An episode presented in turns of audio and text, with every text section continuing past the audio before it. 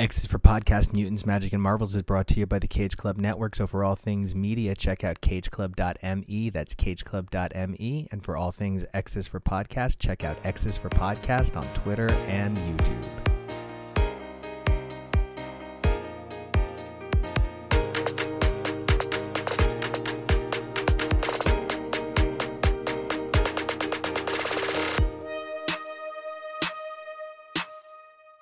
Hey, everybody, welcome back to another all new X's for Podcast, the show where we take a look at modern Marvels, Chronoskim, some classics, and more. I'm Nico, and you guys can find me on Twitter and Instagram at Nico Action. That's N I C O A C T I O N, being the gay rage that created the Star brand. And I'm TK. You can find me on Twitter and Instagram at XNateXGrayX, trying to figure out where you get oil to fix a hell charger in space.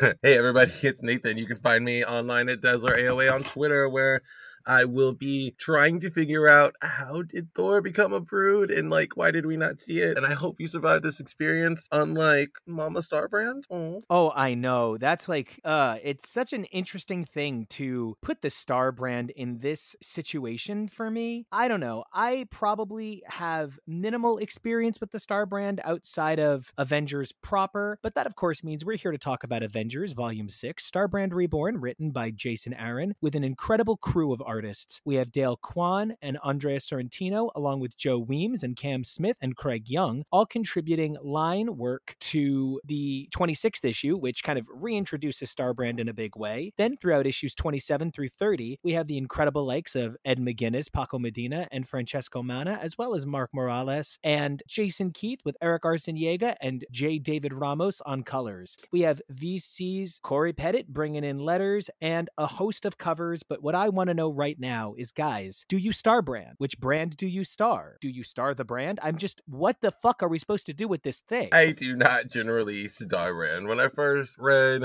uh, the first issue, I was like, wait, is this Narc? Like, am I reading a DC comic? Like, wait, what? Why is there a magical thing coming and falling on a caveman? It's Narc. But no, it wasn't. It was star brand. Yeah, I don't star brand. I have attempted at times, and Nico and you and I have discussed, you know, looking after Spider Girl at maybe something like New Universal. And I have been very reticent in large part because Starbrand is one of the things from the new universe that I have really tried to connect with and just could not do so. But when Starbrand started coming up in Avengers leading us up to Hickman's run, I really did try and like sink back in, you know, go back and read some of the other attempts at bringing the new universe into line with mainstream Marvel. And I just couldn't get there. Couldn't really get excited about Star Brand coming into mainstream Marvel stuff. And that was probably the one thing that I was most dubious about when this run started and we got a look at the Million BC Avengers. But I will say the fact that the Star Brand weirdly is a Hulk was enough for me to be like, okay, I will stick in and see where this goes. And right from this first issue, I was pleasantly surprised. Some real heavy retconning happening here, but not retconning that I'm disappointed with. Gay Star Brand Hulk. Yeah. What an elevator pitch. Yeah, can you imagine being Jason Aaron and being at the table with like Joey Q and Tom Brevoort and they're all sitting around and I don't know why it's always Mad Men to me, right? but it's always a little bit like a nerdier, gayer Mad Men and Jason Aaron comes in looking all sorts of fucking southern bastards and he's just like, "Listen, here's what I'm going to do. The Star brand is the Hulk." And they're like, "Okay." And then he's like, "And he's gay." And everybody's like, "Uh," and he's like, "And he's in the past." And everybody everybody's like, ah, and everyone's like, and he's the little one. I think this story is a knockout. How did you guys feel about Avengers 26? I did love it. Like, it was the first time I kind of was interested at all in the Star brand because like New Universe just never appealed to me. And then I'm like, oh, they're gay cavemen. So like cool. Like I can easily get past the like caveman gets hit by artifact and like becomes something different and it's not narc okay like i kind of like this i like their little moments in the garden like the garden of eden basically and i i did like seeing the deviants come in and try to just fuck shit up. Yeah this made me smile right from the get-go. I mean you know we're already off the rails with the idea of humans in 1 million bc let alone that all of these other creatures exist that we know of from the mainstream Marvel universe. There was an Avengers team that the Phoenix was around, but it's weirdly like starting to grow on me. And the fact that they double and triple down on it throughout the Marvel universe is makes it almost more charming to me. You know, Marauders is now suggesting that mutants actually came first, way before 1 million BC. And so, you know, just that they're taking this concept and running with it is really fun to me. That it's tying into this idea that a dying celestial that came to Earth seeded Earth with everything that it would need for all the heroes that we know to be created today. That is a massive upscaling of this whole concept that I, again, I'm charmed by the fact that they are really sinking into this and they're not trying to be like, oh, you know, like let's look at evolution as we know it and none of this should be possible, blah, blah, blah. They've got their own story and I really, really enjoy it. And so to go from that really broad lens into this hyper focused story between two cavemen who are in love, it, it's a very sweet story. It's, I love these million BC Avengers origin stories. I love how they're seeded throughout the arcs of what we've got now. I wish they were a little bit more structured. They're a little bit random, and I would love to do one per arc, but that's okay. They're doing it more or less regularly, and I really enjoy it. I think maybe my one complaint, which doesn't really come up until later, is that the gay caveman Hulk star brand is maybe the most exciting one, and to lead with that and make clear that like that's not going to be the one that we get is a little bit of a disappointment. But this particular issue, issue 26, is a really solid lead off to this arc. And there's three really notable things that I'm so excited about in this story. Number one, now that there's been a star brand T Rex, I feel like the the doors are just blown off for representation here. We can go some really exciting places with these stories because if there is something that Jason Aaron's run has been really into, it's sort of representing this non-human element of what's going on in the Marvel universe. And when you set that against the construct of what's going on in Judgment Day, I can't help but think about how many gorilla people and bear people and not quite human people and transformed by cosmic abilities people are running around the pages of a book that now suddenly mentions that the deviants are in some way connected with the 1 million BC Avengers. I can't help but think about the bigger picture of evolution that this is helping paint for an event that is one of the most excited I've ever been for a Marvel event. Yeah, I really appreciate the willingness to go in strange directions and treat it like it's something that we should all just kind of be on the ride for. Because I do feel like that is where comic books get really fun with a great writer. And a lot of times, the, I mean, fantastic writing has been done taking the safe route and giving us sort of tried and true stories with characters that we're familiar with, versions of them that we're familiar with, and not rocking the boat. A lot of times that's great, but this is a lot of big swings. And I gotta say, on balance, more hits than misses. And the misses are still really enjoyable. They're still forgivable. You don't have that, like, I, I respect a big swing, but you still totally failed. It's like you take some big swings and they don't hit the way that other things do, but I'm always impressed with the fact that that's where you went with it. The worst quality of writing is still good enough to make a great story, even if the idea itself isn't going to be one of those things I think that people, you know, glom onto forever and it becomes like Hall of Fame Avengers canon. This issue,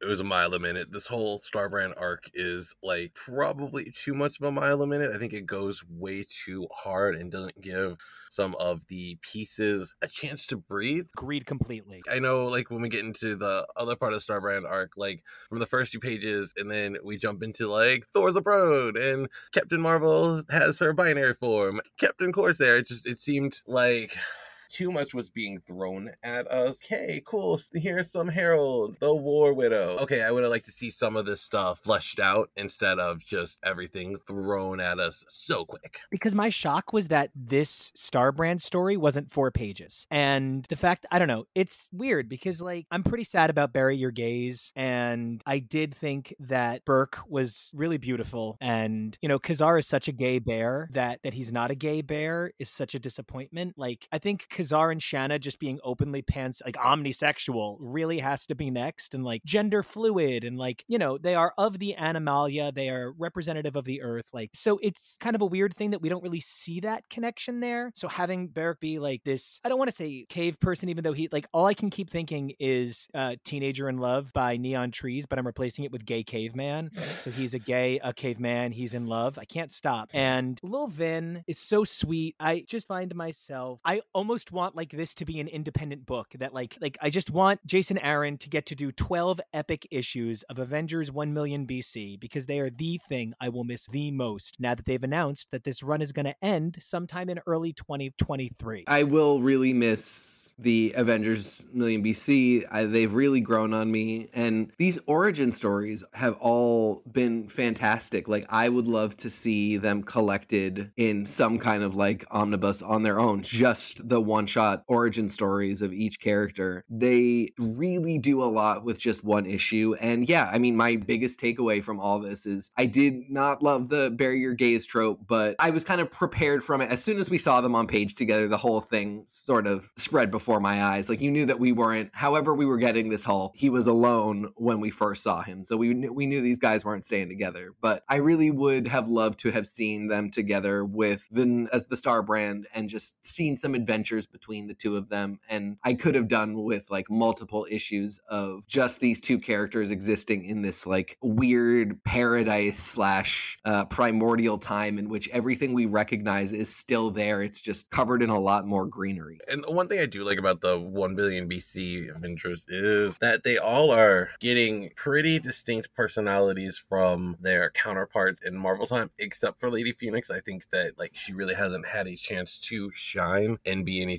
besides like a Jean Grey clone.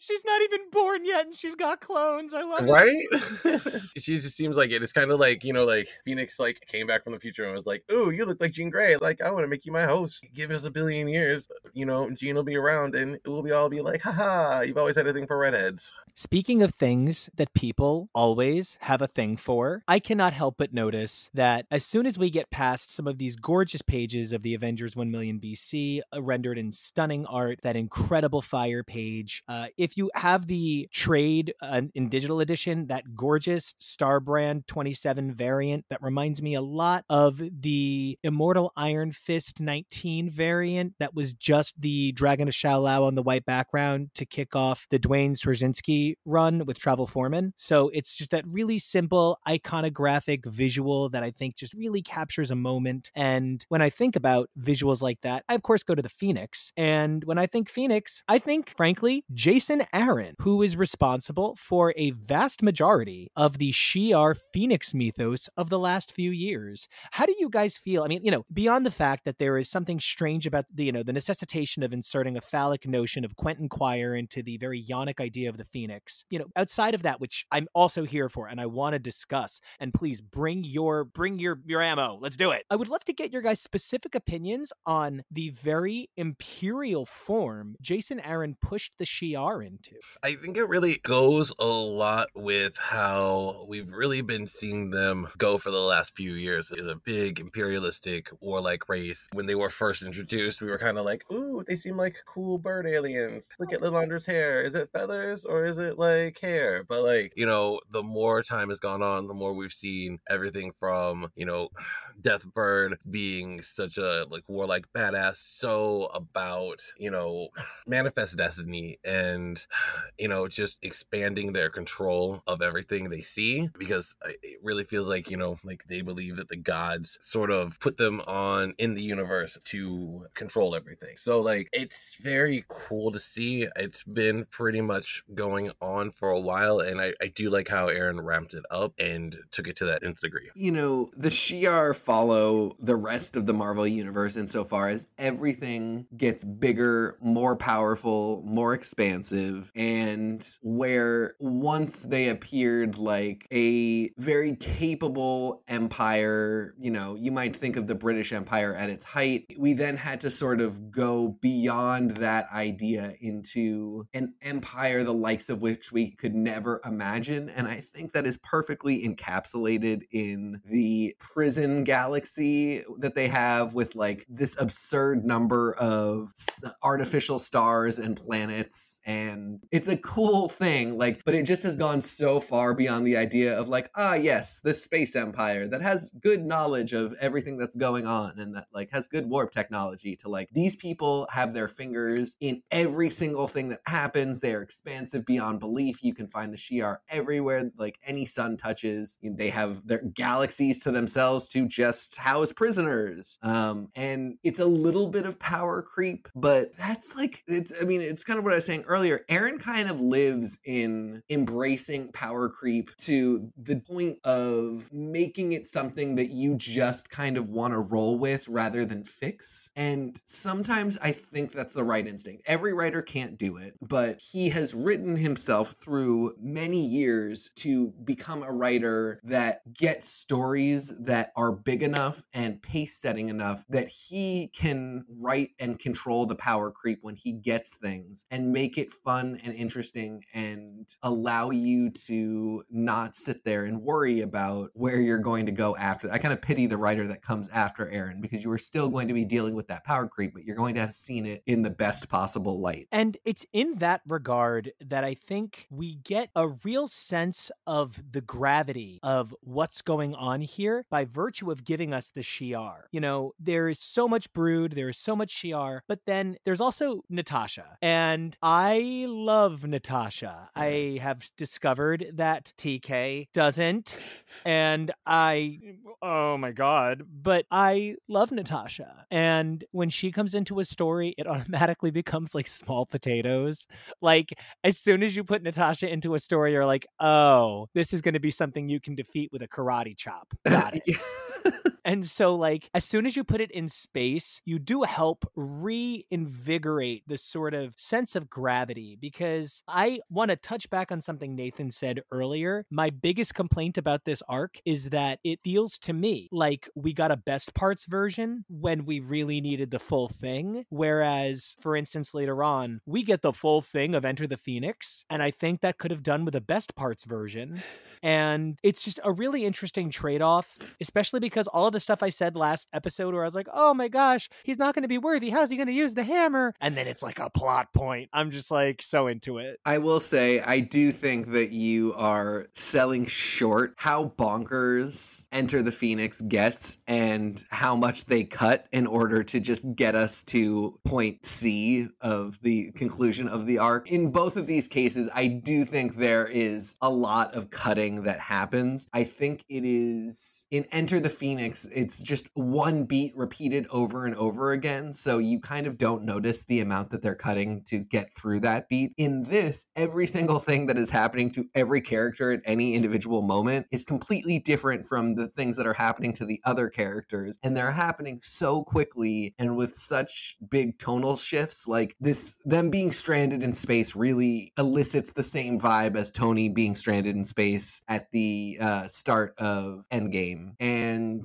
you really are supposed to be getting this feeling that like it's kind of dire and they're basically close to dead. And then just on a dime, everything shifts all at once. A ship comes up, turns out, you know, Robbie Reyes was actually doing fine the whole time and is coming back, and there's a whole other thing happening there. You got a big change in the what's going on with Brood Thor, and it just all happens so fast all at once, which, you know, is is a fun kind of mad caper pace and tone to take things, but it does leave you with a little bit of whiplash. Yeah, it really seems like Jason Aaron was like, I want to see Captain America in a Corsair outfit, binary because it's in space, and Brood Thor, and I'm just gonna figure out a way to make it happen. And he didn't really explain how it happened. Like that, that would be a fight I'd want to see. Like, how did Thor get infected with a Brood? Like, how did he, of all people, fall to a Brood? Like, cool. And then you know, like the idea that Blade, Tasha, and Robbie are separated and they are flying through space in his car, and I gotta, I, it makes me wonder how fast is his car like because like does he have warp speed in his car? Like I, I don't know because otherwise how would they get through a whole whole galaxy or, or solar system without Blade instantly dying because of the light from the red sun? And then why didn't Tasha just put the armor on Blade to see if that could help keep him from dying? You raise some excellent questions, my friend, which brings us to sort of the plot of this issue. There is some star brand stuff going on in space, and everybody's all gay balls about it. So the Shi'ar want to get at it, and the Avengers want to get at it. And by get at it, I sort of mean it's either destroying their people or they're just involved. Because that's kind of the nature of every Marvel story in a lot of ways. It's kind of like, is that thing killing your people, or are you trying to steal the thing? Either one, you're probably in space. And that's one of the reasons that when Silver Surfer shows up to be like, hey guys, just stay the fuck away, don't get involved. This is this is not your game. This is not your business. It really amuses me because when I think about characters that I want to see face off in space, I don't know that Blade, a Ghost Rider, Black Widow, and Silver Surfer come to mind. There is something really number one, that first appearance of Silver Surfer is beautiful, dynamic, what a great visual. But then we get like, you know, Galactus's cast off society. and I'm just like, oh, this is what we're doing. Which I'm, you know, I love that Thor and Cap are still fighting in the background. There's just so much I love here, but none of this gets a chance to breathe. Like, you gotta let the food rest before you cut into it. And I feel like there's so much delicious meat here, but it's not getting a chance to rest. I agree, but in giving Aaron the benefit of the doubt, the only thing we're really taking out of this is Starbrand. Like, this is meant to reckon with 1 million BC Starbrand and give us whatever the new status quo for Starbrand is going to be going forward in the Avengers, which is from here on out plot point of Starbrand. Once this arc finishes and as we go forward into whatever else is going to be happening, into some stuff that we saw in Kieron Gillen's Eternals run, like this is all just stuff that needs to happen to get us the star brand that we are going to have on Earth from here on out. And if that really is going to be the only point, and this isn't going to be doing much heavy lifting for the other characters, if you're going to have an arc that doesn't really breathe, that just goes from kind of insane plot beaten character introduction to insane plot plot beat, and character introduction, this was maybe the one to do it. The space stuff is not super consequential to any of these people. The visuals that we get from it are very fun, and it does have a roller coaster ride feel to it. It just never stops moving. It's really high speed, and I am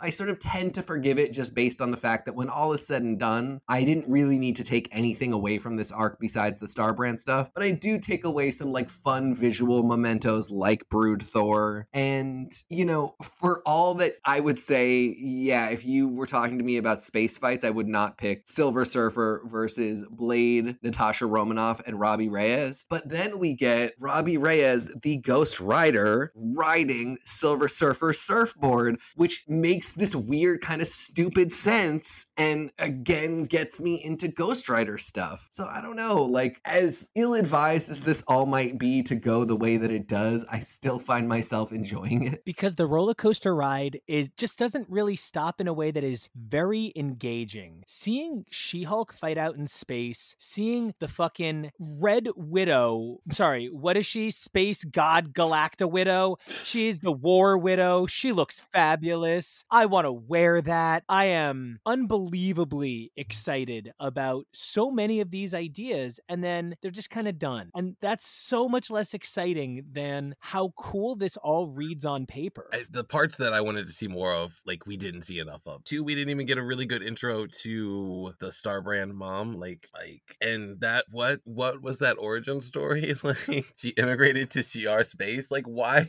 How? Oh my god, that was fascinating. Wow. Okay, so the Shi'ar are just like the US where they like put immigrants into detention and okay, cool. Like, is this a commentary on the Shi'ar or us? That was cool, but like also like, wow, that's wow. I think it ties into a lot of the Jason Aaron Roxxon stuff from Thor, Okay. and it just sticks out like a sore thumb in this. Mm. It really does read like, oh, did you not know about the Shi'ar Interstellar Transdimensional Person Exchange Company job? Rob slavery market? No, I didn't. Oh, okay. Well, it's vital. Oh, um, also vital though. Fucking boy thing Boy blade thing. armor. yes, I was just about to bring that up. Boy It's thing so blade good. armor is everything to me. He looks so fucking cool. he does. But again, another plot element that just comes on really fast, and uh, it's not really clear if we're supposed to. This is supposed to be like integral, like these two are supposed to bond like this and go forth from here on out, or was just just a cool thing that happened, like Robbie Reyes riding Silver Surfer surfboard, and all of this happening while somewhere this issue is leading up to this visual of Gladiator menacing a pregnant lady. and that's how we leave things off. If you need to have a child in a story because that's where you feel something needs to go, I would never critique that. I think as soon as you bring a pregnant woman into the situation, you are starting to tread on very thin ice. And I don't know that this particular element of the story, this mom being pregnant with this child, like this mom having the star brand and being pregnant, I don't know if this particular plot point didn't kind of fall completely into the frozen water. So this whole Star Brand thing seems like, but mid '80s there were two miniseries and a TV show. V. So like this, the Star Brand really seems like the Star Child who was born in the show because there's so many similarities. Because like she was the prophesized one. She age jumped like five or six times in the course of one season show. You know, big and it's ridiculous, and she had all these really undefined powers. But like, hey, cool, she could always save the day. So like that seems what like the Star Brand was like. It's just there's so much going on here that it, it's really like I've read it like three times getting ready for this, and could probably read it three more times and still not feel I've got a good sense of every single plot beat that happened, just because it's so packed. I'm sorry, I need to just interrupt with something. You left out the most important thing about V, and Mhm. that's that V ripped Juliet from Lost when she was the only fucking thing I cared about other than Ben. So I I don't know how you, I don't Oh, I- you're talking about the 2000s reboot, which was Yeah. amazing as well with Morena Baccarin. Oh my god, she's so beautiful. Yes. so was Juliet. Like, oh, yeah, I was not a big Lost guy, but I liked Desmond, Juliet, and Ben. Those are the correct characters to like. It took a really long time for me to like the show. No, V, what a great reference and what a really astute perspective. They do wind up using the Star Brand baby as kind of like this is going to sound so dumb, but the Avengers know something is wrong. They know how fractured it all is. You know, not to sell Widow out, but her showing up as the War Widow actually doesn't really bode well for the Avengers. It really says something unfortunate about how not arranged they are here. Like they have Black Panther who already has an intergalactic force. They have She-Hulk who does a lot of amazing fighting against some really top tier characters, but they still need to keep pulling in help. And but now there's a baby and the baby's to fix everything. The baby's going to keep them together and as long as they focus on the baby, everything will be right. Thor's going to get over that weird case of what the fuck? Oh my no, no one look at Thor right now. Okay. and the good news is Cap is now a jaunty gay pirate who can wield the hammer, so we're fine. And She-Hulk has the shield. Okay, let's just start calling her Shield Hulk. I don't know. Let's just keep renaming things and we have a baby. Don't forget, this baby is from another universe and it used to be a gay Hulk. Like there really is a certain sense of this baby will fix everything for our marriage that I am so happy about. I mean, it just bums me out that they create this absurd character that is this woman from Earth who becomes an intergalactic migrant farmer and is then picked up and put in prison, but is has come into possession. And it's just it's I mean, it essentially it becomes kind of a fridging for this poor woman. And it is about her having to exist in order to pass the star brand power on to this baby and it, it's very much like well, you know, a woman's highest calling is to be a mother and, you know, get the star brand and then give that to the baby, which I don't know that a woman's highest calling is to become a mother, then get the star brand and give the star brand to a baby. But I don't think it is. I think there's a lot of really high calling for women. And I just, it was a weird choice to go this route to give us a child star brand. a lot of the discussion by the characters, especially like Captain America, about the Star Brand while she was trying to give gave birth seemed very like a little too like and and this probably fits very low with Cap's character, but it seemed really too like conservative, like pro life kind of like talking points. And I was like I don't know if that's what I really need to see in a comic book about space and like all of this wackiness going on. It's, a little too much. Okay, you know what? I never would have thought of it that way because when I read this for the episode, it was before the Roe v. Wade decision. But thinking about it after the fact, you know, for me, it's that I very much see that the character is yeah, okay. You know, and part of it is that she doesn't have any agency. They might give her a name, but it's not, I, I can't remember it because it's not really that big a deal because it's not about her. But I almost wish she had been like a man who somehow got pregnant with the Star Brand baby. Oh, Just- yes. I would have been so much happier with fridging a man. Yeah. And, you know, especially because it's like a magical pregnancy and Mm. Jamie Braddock has proven that you can make those real hot. And, you know, watching him reverse vor a planet out of himself was romantic. Okay. so I just wanted to buy it a bottle of wine and call it baby. God. So I love your uh impreg like fascination. It's so amazing, Nico.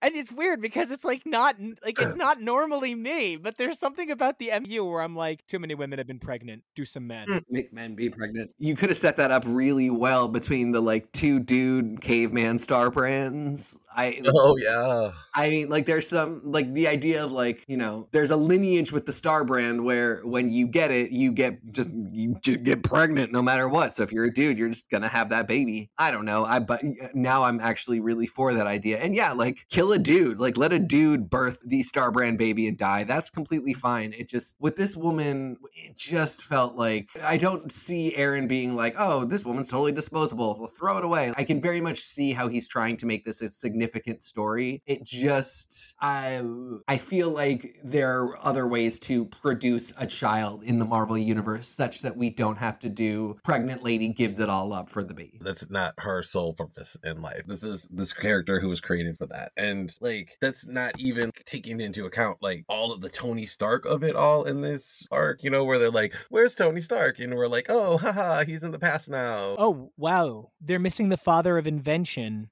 and instead, they get the mother of the Messiah. So we're just, okay, there is, let's just put it on the table. This book exists in a very clearly kind of locked into Judeo Christian focus. You kind of can't do a magical star baby coming to save all of us and not acknowledge that. But one of the things that this book immediately pivots to do, oh, fuck, okay, because Ghost Rider is stuck in Christianity. Sorry about it, but you know, it's all hell, fire, brimstone, no one should have sex. And like, that's the Ghost Rider's thing, right? But then we get Norse mythology in the pages of War of the Realms. There is a complexity to Atlantean society in the depiction of the Avengers of the Deep. And after this very Judeo Christian take on bird people, we are going to pivot to Egyptian gods and we're going to pivot to the phoenix who ultimately becomes a representation of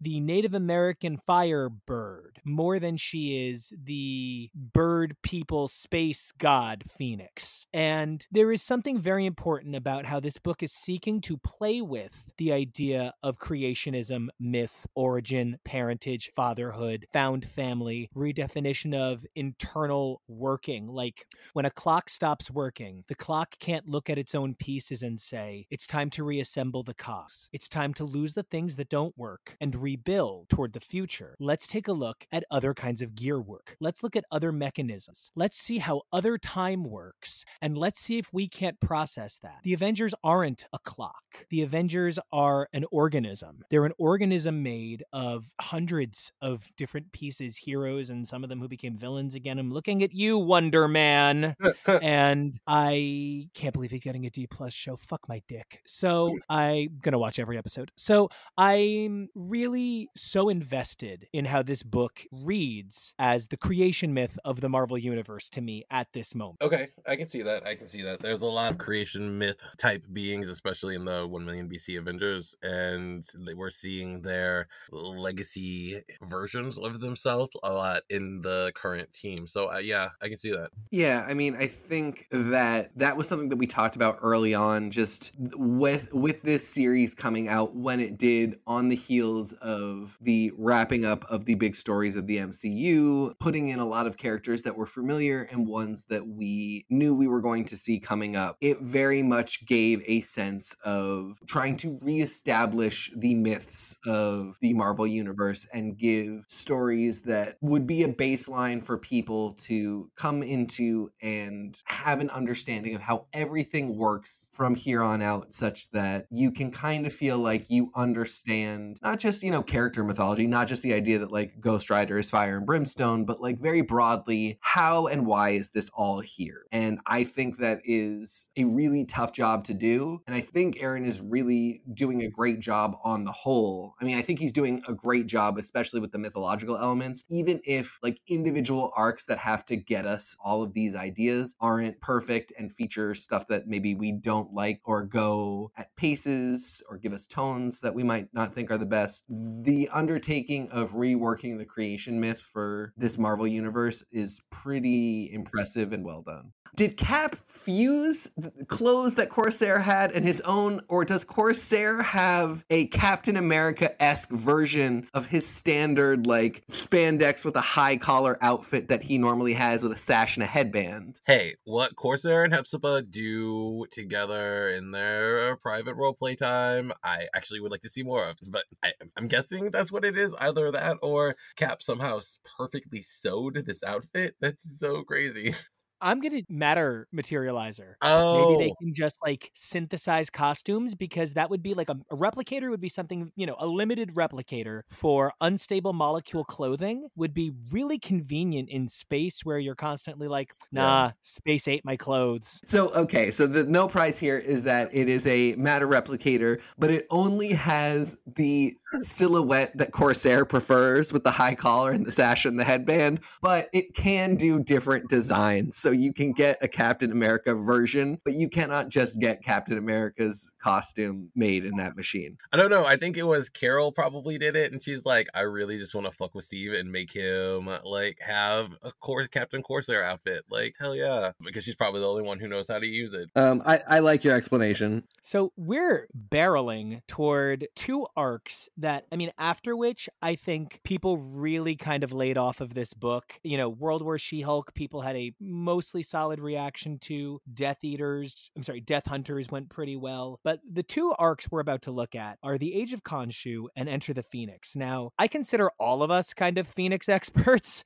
uh, but you know, Age of Khonshu, Nathan, you've covered like every word of Moon Knight that has followed this run, and it's going to be really interesting to get your sort of like reverse picture of how we got here. I've already read ahead and it's it's a wild ride and uh, I I like how it's set up, mm-hmm. Mark, and I'm excited to get into dive into it and talk about it. So like hell yeah. Now, TK, do you have any experience with Moon Knight other than also lusting over Oscar Isaac? No, I keep telling myself that tomorrow will be the day and that day still has not come. Really, at this point, like my biggest meeting with Moon Knight outside of what, like any team book that I'm already reading, is that Kushala Infinite comic that we covered where a past Moon Knight shows up for a few issues. Okay. Yeah. Ooh. I'll take it. Yeah. That's my big Moon Knight encounter in all my reading, really. I think for a lot of people before this current run and the Age of Khonshu, uh, it was scrolling past retweets of Bill Sienkiewicz Moon Knight panels on Twitter. So yeah, exactly. Yeah. Your experience is pretty dead on guys, this book is week after week one of the things I look forward to most as we're trying to juggle this with the, I guess, um, we'll call it slow release of judgment that seems to be going on at Marvel. You know, knowing that it's not going to be a book every week, we're going to continue interpolating, catching up on Avengers, which now does have an end date, and we do know that Avengers, Avengers Forever, and the One Million BC Avengers will all be working together to defeat the massive the machinations of Mephisto. But until we return to take a look at the Age of Khonshu and Moon Knight. Guys, it is just such a pleasure coming together to take a look at this Avengers, in part because it's as a book so less consistent than we are. Our consistency is part of what's helping me really bring this book together. Mm, yeah, agreed. I think if you look at this as a project, it becomes more fun, honestly. This is an exercise in understanding the core elements of today's Marvel Universe and in getting a baseline for where things are going to go. And that has panned out. You know, this this started in 2018. Here we are in 2022, finally kicking up Judgment Day, which in large part addresses this initial idea that was introduced that a dying celestial's bodily fluids are the reason for all the stuff that's happening in the Marvel universe. It took 4 years, but that's panning out and we I think are really going to see a big status quo change and sort of turning of the ship to go in a particular direction from here on out and it all starts with the seeds that are planted in the in these arcs. So, if you really look at it as a project in understanding what the point of planting those seeds was, what direction things were going. It's really fun. And like I said, even the stuff that we're critiquing and saying doesn't work, you know, I might have changed the pace here, I might have not tried to do so much. When you pull back a little further from those granular individual issues and in, in an arc, you're still left with something that's very high quality with a lot of solid intention and planning behind it that is paying dividends four or five years later. Yeah, agreed. It really seems like the flagship title of Marvel non X books right now. And that's how I've been enjoying it because it's been launching all of these other projects. And it's really definitely been shaping the Marvel Universe in that way.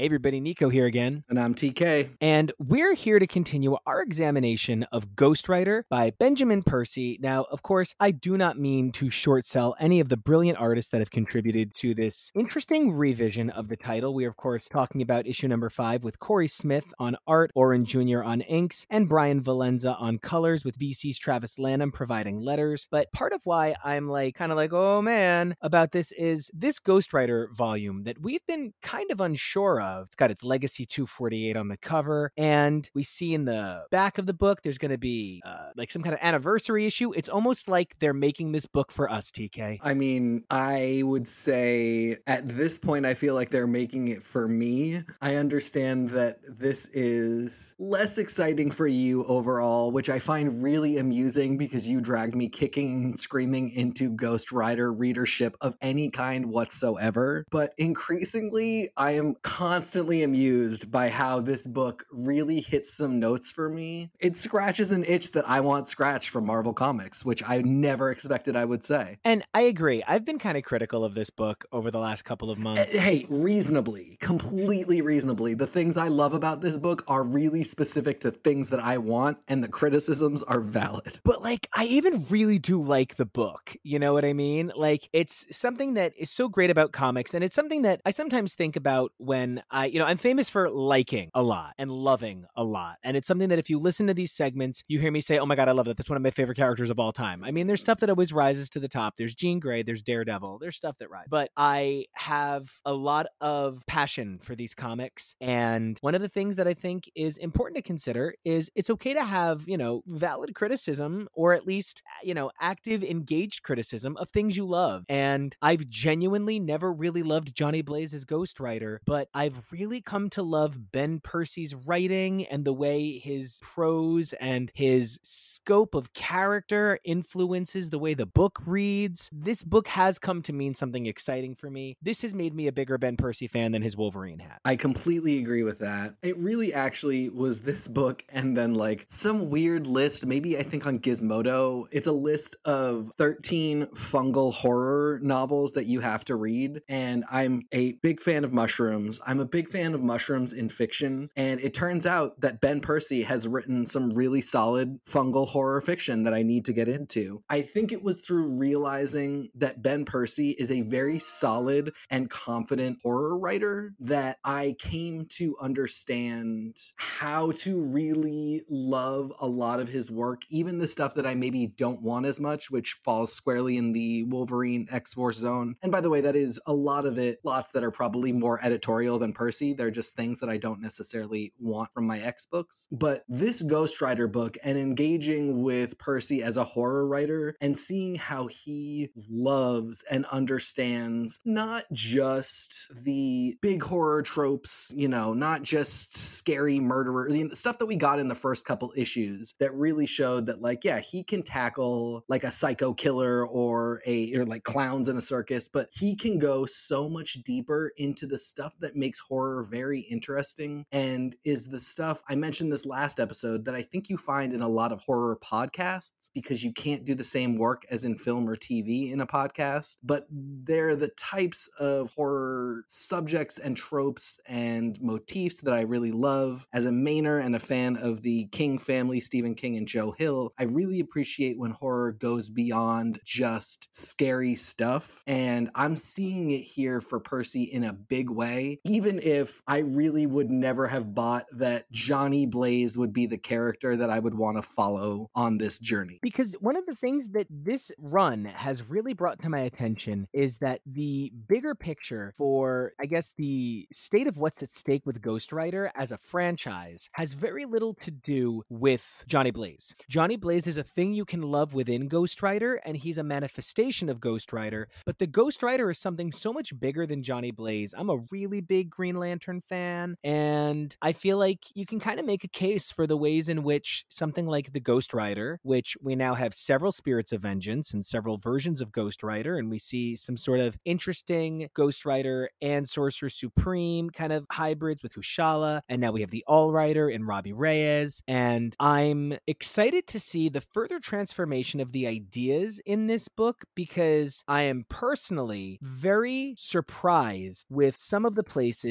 that perhaps the creative team has been permitted to go. And in the last, in the coverage for the last issue, I talked about how some of the stylings and stories that this series is starting to cover really remind me of the podcast Archive 81. One of the things I really like about that story is in the different seasons, they cover different like subgenres of horror. The second season is really solidly body horror. Um, the third season gets really into magic in horror. And the reason I keep coming back to it when looking at Ghost Rider is because when you look at a character like Kushala, she is much more obviously entrenched in the magical stuff, but you do get to sort of see magic as horror and how magic can overlap with the horror genre through Kushala. And I think you start to see it a lot in Johnny Blaze's Ghost Rider as well. I guess my point is just that, like I said earlier on, horror can be so much bigger than just scary stuff, jump scares, like the grossest thing you can come up with. It even goes beyond stuff that we find really fascinating still, but has become really solidly part of the genre, stuff like body horror. And it can get into stuff like fungal fiction. It can get into stuff like when magic or ideas about telepathy, telepathy and telekinesis, when they get so deep into things like human fear, when magic starts to get so out of control that these elements that seem just like they might be pure fantasy or even bordering on science fiction, you can make them into horror by just playing with what the function of the plot point gets you to in terms of weird thoughts, weird references, whatever you want to pull up. The beats of other genres can make them horror in a way that is really fun and interesting. And I feel like we're getting some solid versions of that from this Ghost Rider. It's so important to understand that it really is a bigger picture of horror, right? Because the more you say horror, this book is horror, this book is horror, the more I realize that that's why it maybe doesn't always gel with everything else going on with the Marvel universe. And there is kind of a silliness to horror. Like there's a, a fun silliness. There's a kind of light-hearted magic to when Marvel does dark and scary when it wants it. You know, there's of course severely frightening, but you know, you can see the lighter side of emotional horror in Sam Raimi's Doctor Strange and the Multiverse of Madness, in the expressions of affection between characters. Of course, there's a lot of zombies and creepy and gross and terrifying and Wanda needlessly murdering people, but there's also, you know, there's even humor in some of the fear in this book. And that's something I appreciate, a kind of camp attitude that subverted some of my expectations. And I have a lot of camp that I can't wait to dial into, but there's something that maybe you can help me understand a little bit better, TK, that I'm I'm kind of struggling on. As much as I really enjoy Agent Warroad and I guess up until now, Agent Wilmer, I'm now not really is okay. So is he a demon? Is he possessed? I don't know. Uh, right now, he just kind of like an evil librarian. But beyond that, is this sort of parallel, unrelated kind of horror narrative? Like the only thing I'm coming up with is it's like the way Khaleesi is her own thing in so much of Game of Thrones. There's just these two fuckers, and the demon they've been slowly chasing. Is that something I'm not following? That's a convention of this more modern Mainer sort of you know podcast esque horror. The separation of plot in and of itself is not no, and I I love the Khaleesi example because this book, not necessarily, but this particular plot of Warroad and her companion uh, will live and die on when and how it meets up with Johnny Blaze. If this is going to be a 12 issue series, which at this point we know it's getting at least eight issues because that was announced at San Diego Comic Con, I imagine it will go at least 12. I could see it going more. Who knows? Ben Percy has a big career ahead of him, and I don't know that it's all in comics. So, but you know, if this is a, let's say a 12 issue series and they don't meet until issue 10, I think it will be a little bit of a letdown. If they are going to meet in the next few issues and sort of play a little cat and mouse through the second half of the series, that could be very interesting. As to the conventions it's playing on, for me, what I really got interested in and, and was paying attention to and have talked about just before is the magic horror aspect of things. The fact that Warroad is is a magic user of some kind, you know, if you want to call her a witch, whatever, but she's using magic to track Johnny Blaze and to figure out this larger mystery that's going on to deal with this other guy, Zeb, who is himself like maybe kind of a demon sorcerer. And it is a vision of magic that delves very well with horror. When you think about like calling on dark elder gods, on blood sacrifices, on, you know, crows bursting in through the window to deliver messages or attack you. These are all things that are plausible as magic things and can be plausible as horror things too. So I think it has done a good job of expanding the vision of what this book is beyond just dude on a bike with a flaming skull for a head and to give us a little better foothold into other conventions of the genre and to keep Ghost Rider and especially the Johnny Blaze version of Ghost Rider associated with, with more than just flaming skull head on a bike. Now, I hear you say that this is more than just flaming skull head on a bike, but I submit where all is to be considered equal, the plot of this issue is flaming skull head on a bike, except they leave out the flaming skull head and instead they give us an unbelievable number of side characters, which I'm completely here for. I am so fascinated with, I can't tell if this is an actual sort of magic road or maybe this is a race. Like, I could believe that this is just an actual race that he's a part of and that all of these people are like in some way vying for this. But the unreal cast of characters in this story, we have, you know, kind of obvious horror characters like Dracula and Blade, but we also get Rhino, Man Thing, Doctor Doom, Elektra's Daredevil, Moon Knight, Kraven, Bullseye. There's Tabby, like Meltdown Boom Boom Tabby in this. There's multiple man. And all of this sort of tops off with the fact that this could easily have been a two part crossover with Wolverine. Yeah. The Wolverine part was where I was like, Ben Percy, I love you and I am enjoying this book enough that I choose to be charmed, but you need to put the Logan down. Put the Logan down, Ben. This is an intervention. Step away from the Logan. And it's not even about Logan for me in that regard because, you know, I do love Logan. It's that I think oftentimes when a character like Logan comes in to help explore a character like Johnny Blaze, where there is a history, but I wouldn't necessarily call the history starling, it's a complicated situation. You know, this reminds me of all of the Ghost Rider, Punisher, Wolverine, you know, Venom, 90s Marvel Comics Presents, and Heart of Darkness kind of one shots. And throwing some of these characters in was charming. I loved seeing Loki Eichel. I loved seeing Multiple Man, as mentioned. You know, Tabby got a couple of cool panels. There's some Natasha. That's always exciting. Could have stood a Black Tarantula appearance, if you ask me. I couldn't agree more. So, you know, I agree. It's not that Ben Percy shouldn't be writing Logan as much as he does. And if there's a character that he has access to, that it kind of makes sense that he could borrow from himself without in any way, uh, you know, inflicting complications on his own continuity, yeah, let it be Logan. But X Force has such a beautiful selection of incredible characters who, you know, I don't know that every one of these characters has a very direct line to Ghost Rider. I know Natasha and Ghost Rider both served on the Champions. I have to assume Kraven and Ghost Rider have fought because Marvel decided that, you know, Kraven fights everybody because he's getting a movie. I can't wait till it's Kraven time.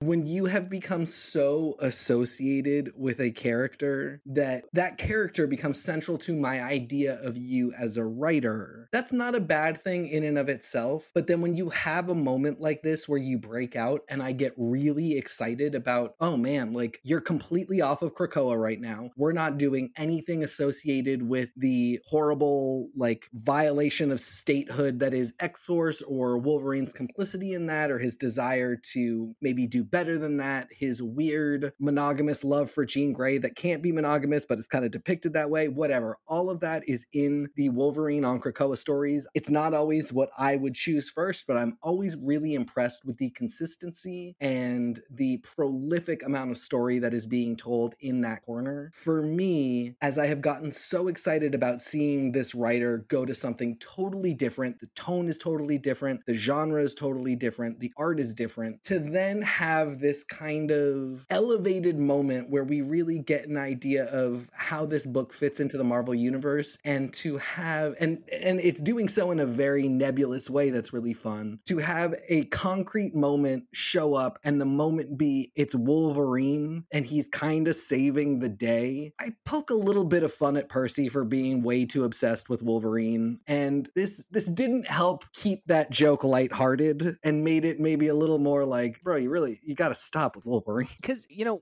not to be too anti Logan, which I am famously oh, not. There's like this period of like 20 episodes where all I did was talk about Wolverine, much to the chagrin of everybody else on the show. People were like, what do you mean there's another life? What the fuck is Life of Wolverine? Wait, now you're covering a separate Wolverine story that appeared in a limited edition collectible? Stop it. But when I think about Wolverine and his place in the Marvel Universe, we've talked a lot about how there are a number of characters that functionally serve a similar role to Wolverine in a very engaging way. And, you know, it's characters like Illyana, it's characters like Elektra, it's characters who can help carry that banner. Laura, Daken. In the coverage that's coming up after this, we talk a lot about how it's Laura. Laura really functions as a Wolverine. That's like a functional role now, not just a, a code name. And so knowing that Wolverine is perhaps not being treated as such a main character in the upcoming Marvel Midnight Suns series, knowing that we've heard from the creator that Illyana will be the de facto leader, you know, combining that with the fact that Kushala is the Ghost Rider in that book. Even if Robbie Reyes appears in the game, you know, we do have a very busy Marvel universe at this point, and it can become really tricky to keep track of all of these different elements. So it does feel a little disappointing that we had an opportunity to maybe see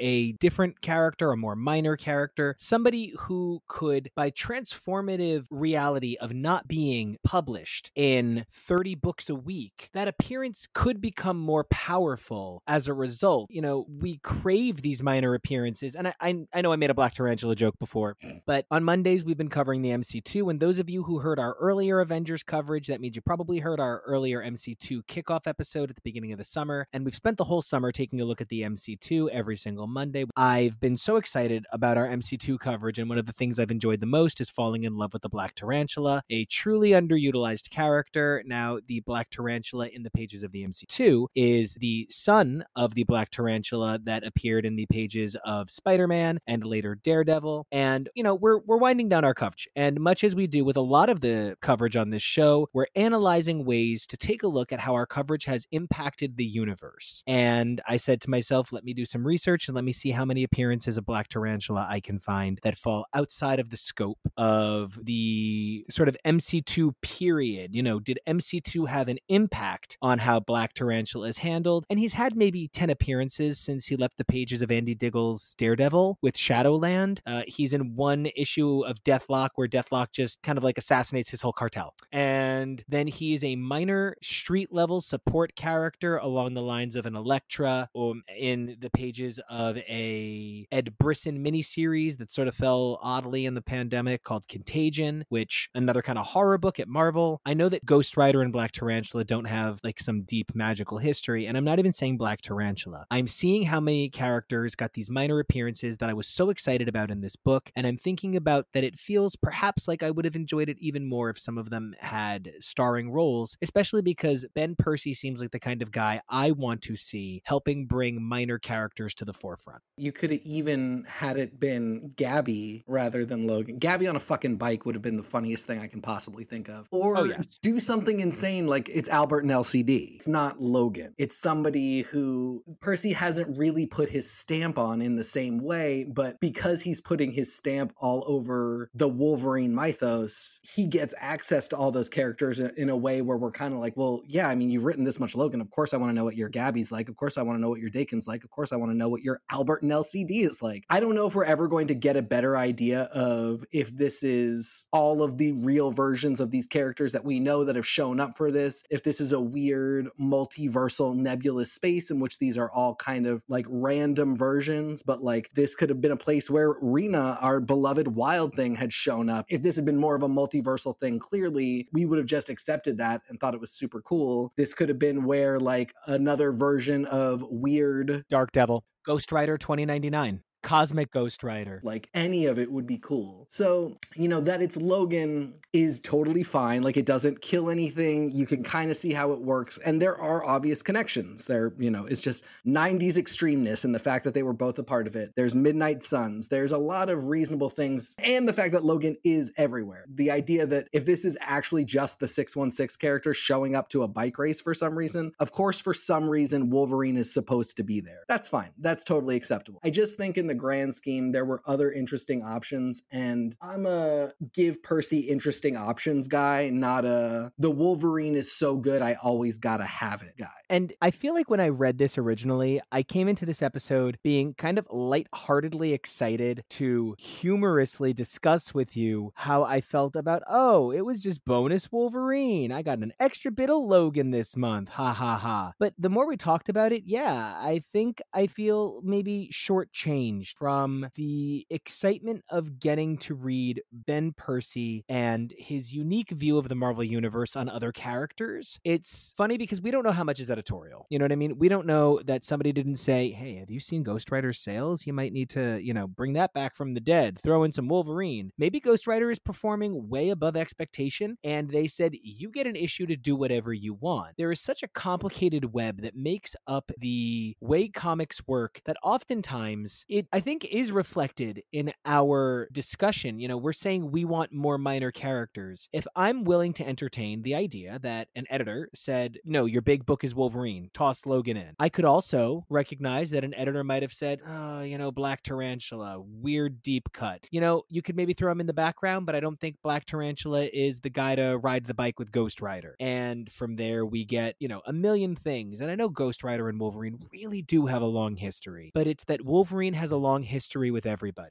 And I do know that Wolverine is one of the best selling characters at Marvel, but that then means he's in every high selling book. And I do know that Ben Percy is excellent at writing Wolverine, but I also know that Ben Percy is an excellent writer who can give me other characters. So I'm going to take a step back and I'm going to say complex tapestry, you know, it could be any number of things, but this just didn't serve the story in the way I wanted. It's a thing that I always need to be reminded of because my instinct towards thinking about what could have been the best story and the most interesting and the thing that I think is coolest often keeps me from first thinking, who are the other stakeholders here? Who else is involved in the production of this story? Of course, there is a financial factor at stake, there's an editorial factor at stake. And the idea that it's got to be Wolverine because Wolverine in a title sells books makes so much sense and is a really important factor. I think it's very interesting that the cover does not feature Wolverine and features the people that it does. Could not could not agree more. Could not agree more. And that the variant is just Ghost Rider riding a bike like it could be any variant from any era of Ghost Rider blows my mind. Yeah, I mean, it's a thing that we talk about and again, there's there's science to this that we don't necessarily know, but these decisions are being made. People are thinking about this stuff. It is often odd to me what shows up on a cover, how it shows up and why. What the calculus is, I do not know, but the character it's it's Natasha, Hawkeye and Moon Knight. I guess the thing that you can say about them is they're all phase 4 MCU people, but I don't know that I buy that for issue 5 of a comic book that is Ghost Rider that three of the latter phase MCU characters is the thing that is the selling point that's going to tip this book more than somebody like Logan would. So honestly, I just I really don't know and I'm not here to make a judgment one way or the other. I think it's a really good point that you make that for all the things that we're saying about how we might want something quote better for Percy, higher quality, more interesting, something that gives him access to other stuff, there is a very real way in which Wolverine might have just been the one that made the most sense. And at the end of the day, it's not a book ruining problem that it is Logan.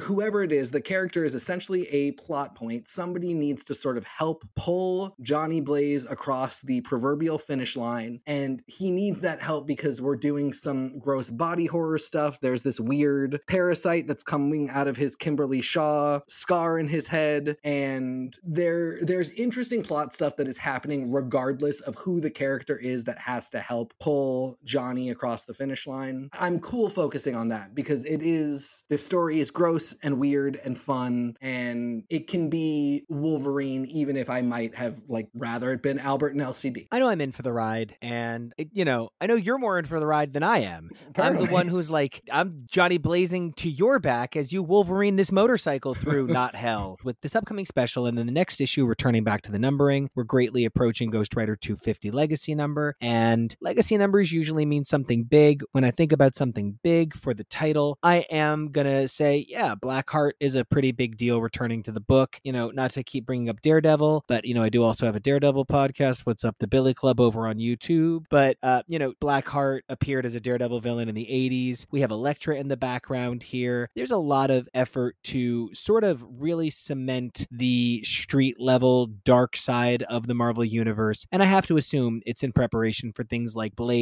making an appearance in the MCU. And as much as we love performances from the Defenders crew, I don't think Marvel is desperate to keep Daredevil connected to that story. And that could mean really good things for Ghost Rider. I mean, we can go out one ring further in comic stuff too. Blackheart is the son of Mephisto, who we're seeing be really big in the Avengers. His master plan is coming to fruition. Who's been really big on the Avengers? Ghost Rider Robbie Reyes. There there's a bunch of interesting directions that this could go in and ties, even if they're just minor ties, even if Blackheart just has a line about like because of his father sort of shaking things off in one of his plots, that got Blackheart to sort of get off the couch and do more stuff. That's the type of thing that another writer can play with later if we're going to keep having these fantasy horror magic books, which we definitely are because we're getting Midnight Suns, we're getting more Strange Academy. This type of stuff comes up in the pages of Strange, whoever's writing it, whatever's going on. So it excites me that we're seeing this shoring up of another part of the Marvel universe that is not X Men, that is not Avengers. Not a lot of anything that we're talking about here is going to be super woven into Judgment Day or Axe stuff. So this is all other big plots and stories that can come up later involving characters that we don't necessarily think about a lot, but there's cool stuff here. Something I really loved was getting the opportunity to listen back and edit your coverage of X Men Unlimited, the story recently released featuring Maggot, written by Alex Paknadel. Such an exciting story. And, you know, TK, it's been such a pleasure talking Ghost Rider with you, having Avengers, upcoming X Men Unlimited, and the picture that the Marvel Universe is building really does have room for a lot of these fantastic characters. And this Maggot coverage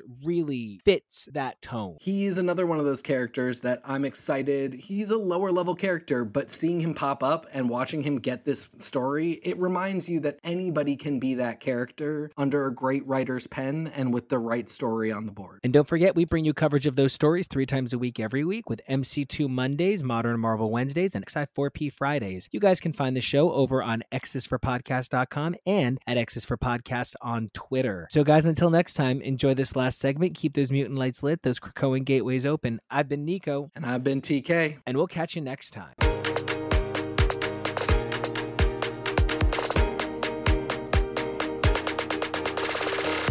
Hey, everybody, welcome back to X's for Podcast. I'm TK, and you can find me on Twitter and Instagram at xnateXgrayX. Hi, everybody. I'm Jake, they, them. You can find me on Twitter at Omega Sentinel. That's OH Mega Sentinel. Hola, I'm Arturo. Y ya tu sabe, you can find me at Mr. Toybox on Twitter and Instagram. And what a privilege it is to talk about one of my favorite X Men Unlimited storylines since this book launched. We are talking today about issues 35 through 40, the storyline Eeny Come Home, featuring Maggot, written by Alex Paknadel, pencils and inks by Julian Shaw, colors by Dono Sanchez Almara, and letters by VC's Joe Sabino. I have just in general really been loving the Unlimited series of stories. For a while now, I have been kind of too often repeating the phrase that we need a Krakoan Slice of Life book or a Krakoan accessory book. And as Unlimited started out, it wasn't really quite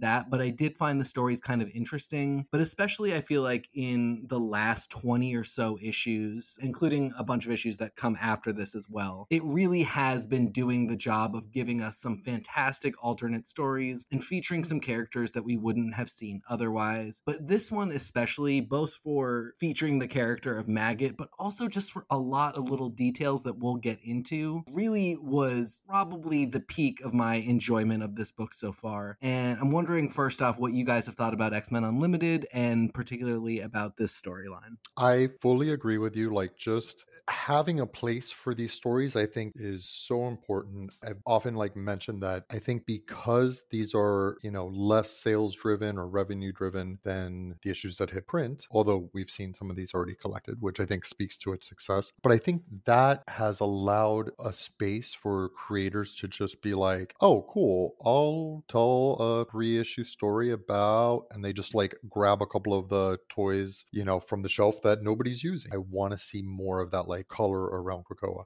I will say, I don't think every story is, you know, on Unlimited is uh, equally good. I think some have, you know, meandered more than necessary or whatever, but I'm glad it's there. And, you know, if you're ever not vibing with it, it's pretty easy to just be like, okay, tune it out and stop reading. But the fact that it's there and that they are paying attention to other things that are happening in this era and fitting this into that context, it's just awesome. Yeah, I couldn't agree more. I've loved this series from the get go because to me it felt like it was always aiming to be that book. I mean, I know that it's really crystallized in the last year or so, but I just, you know, I always hoped that in bringing the X Men Unlimited title back, they would do what the original X Men Unlimited run was doing, which was telling kind of these B side stories about some of these quieter characters. X Men, as a corner of the Marvel Universe, has so many cool characters. Having that many characters gives people so many opportunities to see themselves in these characters as well. So to have them come back, to get some of these deep holes, to get some of these really deeply loved, but like not well celebrated in terms of page time characters like Maggot onto the page for a story that centers him and centers what's going on with his journey. I mean, it's so satisfying as a reader and as someone who loves this whole world and all of these characters to see these stories coming forward. It really does give a sense of the scale of Krakoa as a nation where people live and things continue to happen even when we have our eyes off it. On top of speaking to characters that are a little bit unloved, what this version of Unlimited has done is also speak to ideas about Krakoa that are difficult to dive into in the main books just because, you know, people have plots they want to tell and it's difficult to deal with like every repercussion of, for instance, the resurrection technology. And here we have a really great example. What do you do when your mutant biology includes more than one mind and there's a resurrection in which one of those minds is copied? We've we've talked a lot about what happens if somebody's copied. There have been hints about it since the beginning of Hoxpox, but this was really a chance to do an exploratory story that is not as consequential. I think at some point we will see a big name duplication situation and deal with that. But the idea of a much smaller name one, but and also one that is not a full duplication. It's just this weird kind of kink of the process, but one that's worth talking about. These are the kinds of things that exist in the daily lives of Krakoans now. These sorts of problems that come up. And we now know the answer to that moral quandary. Listen to Emma fucking Frost. Like Emma was right yet again, you know? because of the framework of this story, it reduces some of the complications. The fact that you know, Eeny one who didn't die turns into a giant kaiju that threatens the island nation is really important. The fact that killing Eeny two was clearly a solution to the situation was something that reduced the moral complication of it. But, you know, Japheth's objections are really important and Emma Frost came really hard. And I, I had some problems with how hard she came. I thought it was a little a little out of character for, for where she is in her, you know, her growth journey. At the very least I thought I didn't think it was likely that she would be the one to get her hands dirty with this. Well, before we delve into that late stage part of the book, I want to take us all the way back to the beginning because one of the things, on top of the fact that this is a really fantastic story, it's beautiful, it has, you know, metaphors, as my partner Jake pointed out to me earlier, towards people who struggle with digestive issues, gastrointestinal diseases, things like that. It also deals with these subtle Krakoan resurrection questions, but it also just has some really fun, great detail work and side adventures for a bunch of characters, including the flagship X Men team, who start off the book on just a standard, you know, rescue and destroy giant thing mission to which Maggot is accompanying them as kind of cleanup duty. And I just love that we started out with this because I think that as interesting as Duggan's run was, we did kind of not get as many adventures of the X Men team working together as I was hoping we would. We got some great side books with those, like Death of Doctor Strange X Men. And now we have this other really cool example of all of them working together and Alex Paknadel doing some great writing about how their powers work together and, you know, how they close out a fight, which was just such an epic moment. That panel of Jean finishing the fight is really special. The narration too. But if you want an actual closer, there's only one of us who can bring home the win every single time without fail. And of course, it's Jean Grey because she's the X-Man's X-Man. And this story does a really great job of like initially centering these characters who are so important, but then, you know, as soon as the fight's over and there's still a huge fucking mess to clean up, they call in their mess cleaner upper. And I love seeing him have the interaction with Laura that indicates they know each other. They're both probably about the same age. Maggot's been around obviously a lot longer, but I think is still skewing a little bit younger. The idea that they both are people that are called in to do dirty jobs and maybe jobs they don't really want to do, but Japheth really feels like, well, you get called in to be an X-Man and do dirty jobs. I'm literally the guy they call in for janitorial superhero duty. I love the interaction between them. I love that this isn't quite a retcon. The idea that these two are friends isn't really a retcon, but it is not something we've really seen on page, and it's something that's really plausible. So just to hit the ground running with this idea that they have a bit of familiarity and they can sort of hang and have chips together while, you know, she's waiting to heal up and he's waiting for his part of the journey to come about. I really, really liked that as, again, just another detail of Krakoan life and superhero mutant life that we probably never thought about, but is really plausible. They can both bond over some of the rather disturbing body horror aspect of their mutant powers. Yes. Because like you know and props to the the creative team and, and the artists for like just leaning into how gross a healing factor can get you know, and showing us out with like laura and and Eeny biting her finger off. And you know maggot's power is you know we were talking about this in the green room maggot is the only mutant with a grosser power than marrow but definitely the grossest mutant power and they are not being shy about that with this you know I appreciate how his power leans so hard into the body horror of it all. And and honestly, I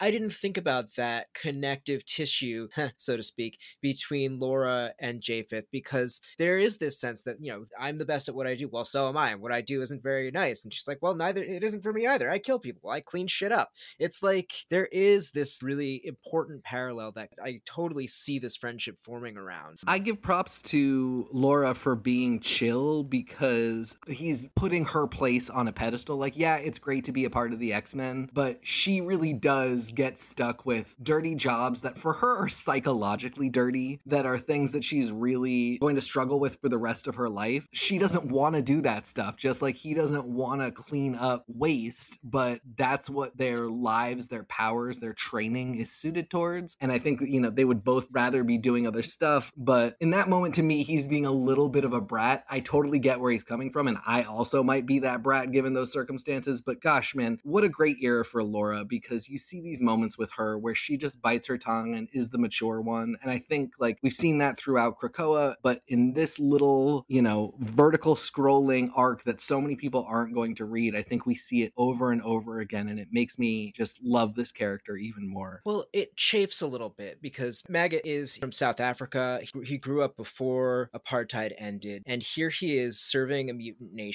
that views him as, you know, their greatest natural resource. It's unclear how he's being compensated. And at the very least, he's not being socially compensated for his effort. He's not being celebrated for being the cleaner upper of the mutant nation. And that, I totally get why that chafes, given his upbringing, given everything that he's seen and been through. Well, and that to me kind of harkens back to kind of like the the topics of you know inequities on Krakoa that LaValle covered, you know, in a rather deftly over in Sabretooth. It's not so much about like, did you do something right or wrong? It's, you know, do you know your place? I love that we've gotten to a point with Laura where she's Wolverine as much as Logan is. If a story calls for Wolverine, you could pretty much pick one or the other. They're going to have a different impact, I think, but she's just as usable, just as recognizable. Meanwhile, I am quietly adding skin to the list of really disturbing mutant manifestations. and also another another mutant who deserves something like an X-Men Unlimited story. I think it's one that I've been waiting for for a while. Well, the brief tease we got of him in Sabretooth was Yeah. and the art was perfect. Yeah. Perfection. But that brief tease was just not enough. Just like Japheth, such a compelling story in the interplay of his upbringing, his mutant powers, the body horror of it all, and being, you know, having all of his mutant peers be like beautiful by comparison. Like, I want to see more of what's going on in his brain. I want skin and forearm to hang out. I just think that would be fun to say. He has a great moment in Sword, though, in which he's looking like an absolute fucking snack and looks fantastic in sword gear. And I think about that panel a lot. Forearm. Yeah. Yeah. Oh, yeah, yeah. I remember that one. He's a guard. Well, and that was after he cleaned up his act because the first time we saw him in the Krakoan era, he was like drunk outside of the Mutant Liberation Front trailer park. Yep, that's why this book makes me so excited because it shows no signs of stopping. We have another big arc continuing the X Men Green storyline, which hasn't always been my favorite, but we're getting this new round of characters that are being put on active duty as X Men that are characters that we wouldn't necessarily see very much, who in this most recent arc we're seeing, and they've got new like costumes, and it's a, just a really cool moment, a follow up to the fact that these stories can really be for anybody that the creators want. I want to shout out how many great writers and artists are getting to have their work shown in unlimited stories that are really successful. And Alex Paknadel is a fantastic example of a writer who I was not crazy familiar with before this. And this is a story that has made me really excited to read anything that they write coming up because I just, I respect so much how they understand a bunch of different characters' voices. Talk about taking an opportunity and squeezing in as many cameos as you can. I saw Avalanche. I mean, he's literally on panel for one image. You don't even see his face. And I squealed. And to that end, also, he does an incredible splash page of the Green Lagoon in which we get so many character references. And, you know, most of them are characters that we've seen, but like there's a fantastic depiction of Dazzler. We see Glob Herman, who we haven't seen in a minute. Way in the background, we see Lorelei Travis from like the 198 prehensile hair. We see Storm in a training outfit. Like there's just so many great little glimpses at characters that, you know, much like Avalanche, sometimes sometimes all you need is a really brief moment and a location, or like they're doing something very specific for the story. And it just is a welcome reminder that somebody remembers these characters, that there is a place for them on Krakoa. You know, it also reminds us that like there's a lot of characters, so people are going to get left out by necessity, but you can sneak them into places where it's appropriate. And it just takes one panel to be really special. Marrow is in one of the panels in the Yep. Green Lagoon, just sitting there with bones unnecessarily sticking out of her back. It's disturbing. God love her.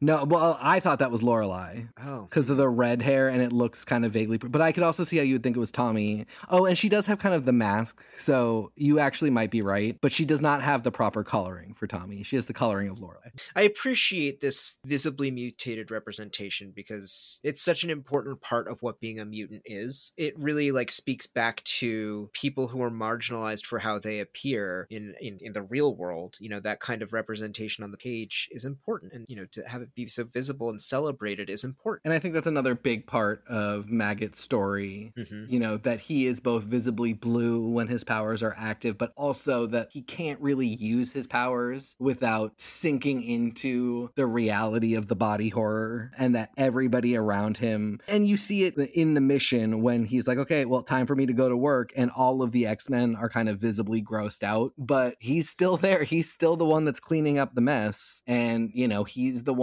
that dies for the mission and you know resultantly has this adventure to go on dealing with this double resurrection Speaking of cleaning up messes, you know, by the end of this, it feels like Maggot's left in a good place, you know, as far as being open for further adventures. But that's only if Charles Xavier doesn't really read the cliff notes about this whole adventure, because a whole lot of humans were killed by the giant monster, the nuclear waste plant or whatever, where it became like a kaiju. Like a couple people died at least. So i mean i think it killed those kids Absolutely. Yeah. So like at what point, like where does culpability lie with that? Like I understand that Eeny and Meeny are separate entities, but it's kind of hard to draw a distinction when it comes to that. It's like and you know Charles Xavier's not gonna waste that much time worrying about, you know, the blurry lines of morality here. I think he'd be like, "Mm, yeah, sorry about that. You, you all three of you gotta go in the hole. Well, what's a really interesting thing is, I mean, that's such a good point because other people that we've seen go in the hole for vi- like you could point to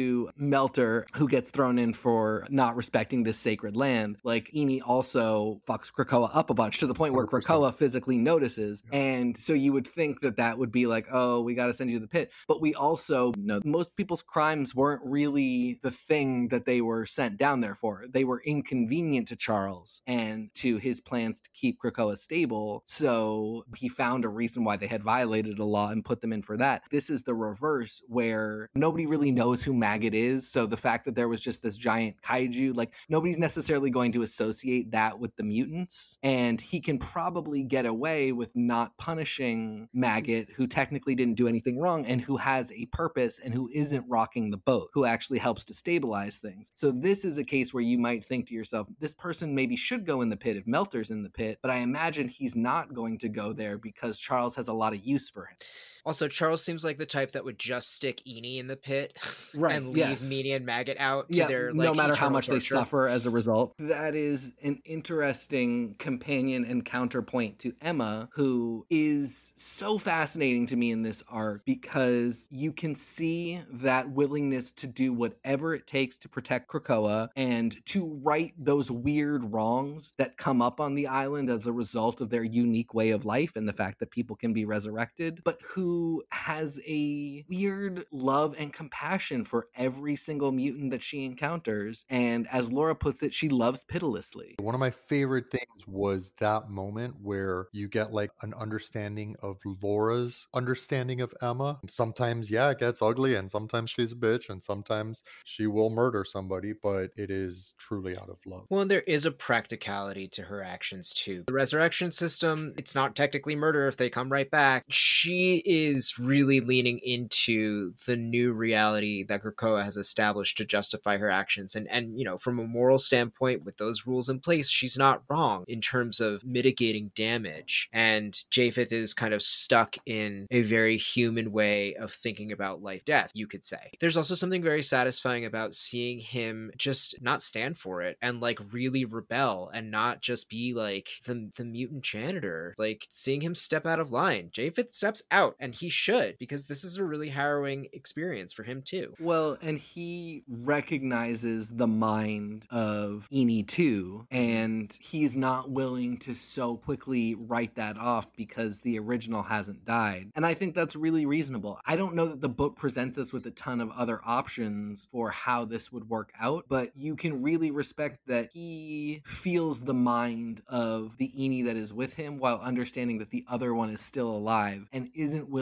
just to cede ground to one or the other, but is trying to get to that point where they're all together so they can figure it out. Which is kind of a hard sell for me, I guess. Like, you know, this is part of the, you know, the, the side effects of this post Krakoan era where, you know, resurrection is just, it, it kind of like makes death a little less of a big deal. So, I mean, 100% there's a part of me that was kind of like, bro, just get, I don't know, call Sunfire or somebody over just to like vaporize like all three of you real quick. Let's go take out the kaiju. We'll resurrect you. Everybody will be good. Like, eh, that would have been way too cut and dry. And, and I get that that's a much more boring story than like, you know, sitting here and like debating like whether, you know, Eeny and Meeny have individual souls and you know what I mean? Like that's more interesting, like that moral quandary. But yeah, there's a part of me that was kind of like, I don't know. I mean, like if it was his dog, like yes, I would understand that. Eeny too also like goes like asks Laura to stab her. Like Well, that's the eventual resolution. But I mean, there's something to the fact that Eeny can express will and agency. Yeah. And and does, and it's not what Japheth wants. That's like not what anybody wants, but it's a hell of a lot more easy to swallow when it is Eeny's decision and Eeny's sacrifice and not Emma Frost cleaning up the ledger and, you know, being But I have to say, Arturo, until you mentioned it, I wouldn't have thought about the idea that all three of them just die. And honestly, like that's not an unreasonable solution. If that's how this book have, had ended, I don't think that I would have found that um, for all of them to die and be resurrected whole again. You know that because of the way they talk about death and resurrection, like it's still not good. It's not ideal. You don't want to die. It just like you can be brought back, but it's repeatedly mentioned that it's not something that you should aspire to to just like do whatever the mission is carelessly throwing your life in the mix because you can always be resurrected i think it could have been an equally difficult but interesting resolution to this plot for the entire you know biological system that is maggot to have died in order just to reset and start from from one. So i mean to me that really speaks to the fact that there are no easy answers on krakoa but there are a lot of answers. And depending on who the writer is and how they choose to address things i think there can be a lot of interesting ways to solve plot related issues that come up in stories like these that really reveal something about not just the central character in maggot but in people like emma frost and people like laura in the side characters that come to be a part of the adventure and show their own character traits and what they wrestle with you know laura does the dirty job that she doesn't ever want to do but she it, it has to be the one to do and she takes on that really sad fact of losing a friend because she did the thing that was required of her I think at the end of the day, in reading this, I feel I feel like she did her duty to Krakoa. She did her duty to Eeny. She did her she did what she had to do in order to save the most amount of life. And I think that's those are the kinds of stakes. I mean,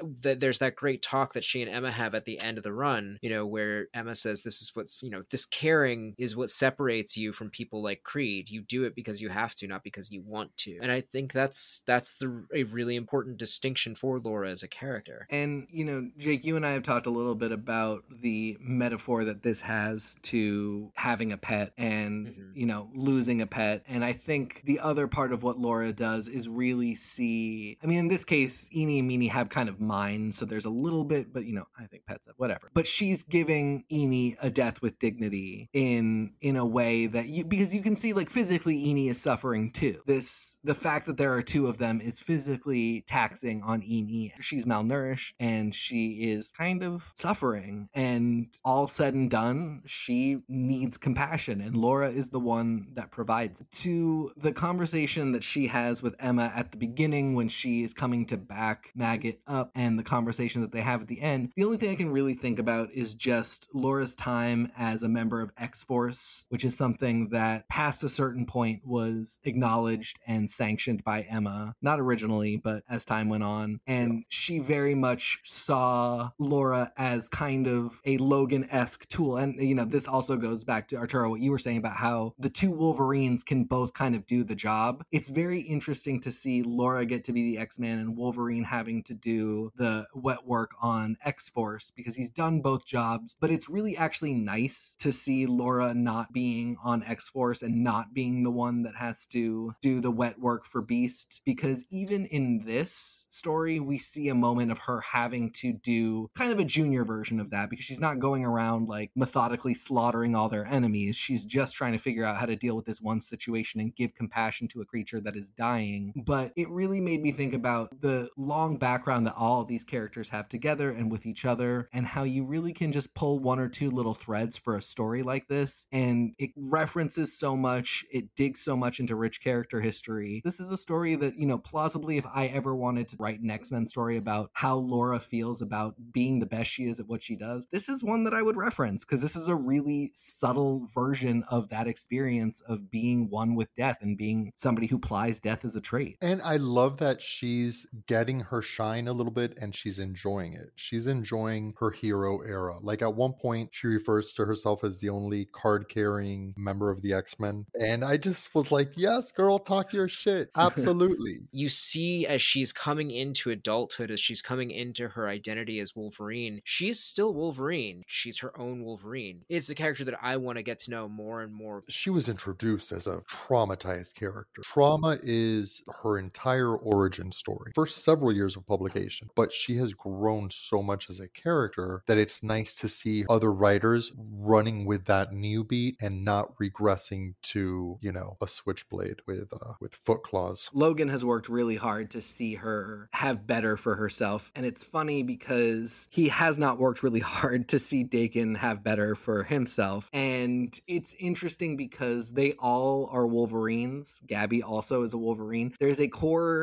Wolverineness to all of the Wolverine family, but how their differences manifest is very interesting based on kind of the influence that Logan has had on their lives. It almost doesn't matter whether it's a lot or a little. They're all going to be different and that's going to be really important. In the case of Laura, I think I think it felt like really cool to make her the really edgy murdery one through that X-Force run and then we all realized that it's kind of gross and it went a little far and it might be nice just to see a character that was not entirely trauma all the time, especially a young female character. And people like Marjorie Liu got their hands on her and we found that it was actually a lot more interesting to see her written as somebody who maybe has a Wolverine legacy, sure, but can experience more things besides regret over her trigger scent or the need to be the one sent on the mission to kill. And again, I point to this story where, yes, she is technically killing, but this is not a FBI,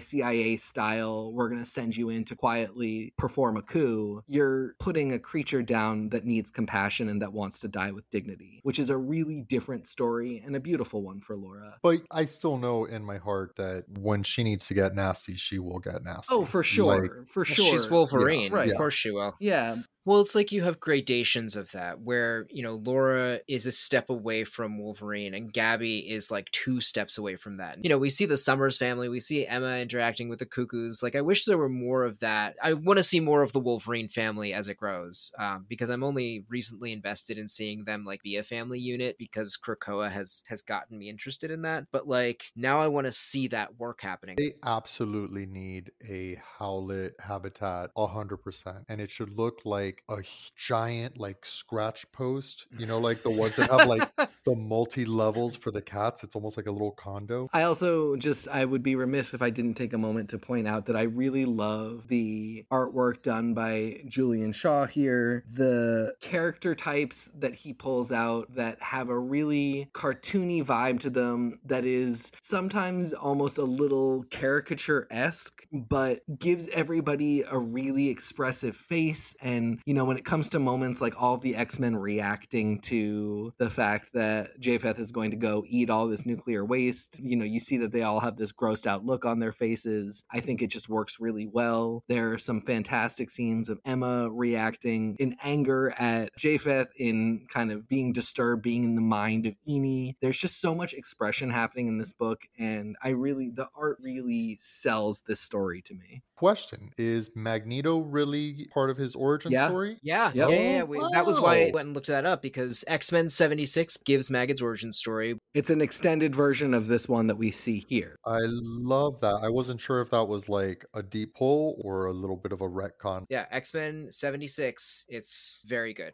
Yeah, there's no good explanation given for why Magneto should be the one to know this kid is a mutant, to know that he's here, to know how to heal him in some capacity, and then to know how to pull these things out. But that is, in fact, the origin story established over 20 years ago. So, Hell, I think Maggot would be a great fit on Arakko, oh, absolutely. assuming Mm. that it is not been atomized. I think Arakko as potentially a place for visible mutants is a very interesting idea. I don't want to delve into it too much here because we're just talking about this story, but yeah, Arakko could be a really fantastic place for Maggot. I want to see more visible mutation visibly. Like I want to see like Maggot would be a sick pull for for the X-Men team. Like these are not characters that I, I think would belong on, you know, any like expected A-list roster. But it would be cool to have that visibility. But I think there is something practical to say about like, okay, but you're still on Earth and people surprise still suck. So maybe if you were like on the cool red planet hanging out with people that literally don't give a fuck what you look like, you would have better quality of life. I don't know. It's a it's an interesting thing to, to think about. I do love one of you know the, the closing images we get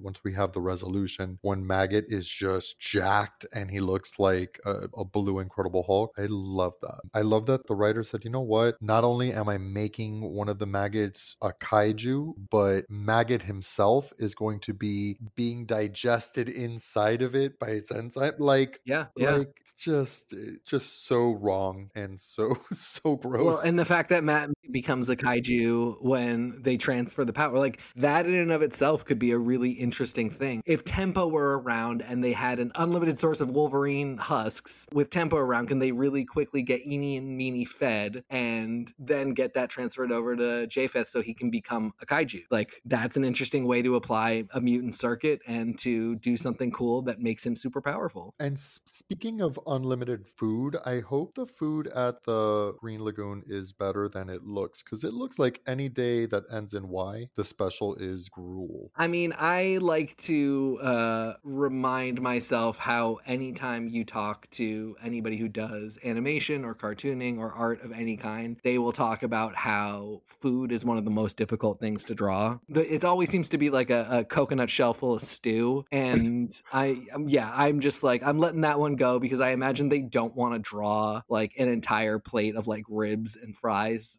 while trying to depict each of these characters' faces as expressively as they do. Employ a few more plants that grow bagels. We could we could definitely see a few more of those around. True. We could use the bagel planter tree. Yeah.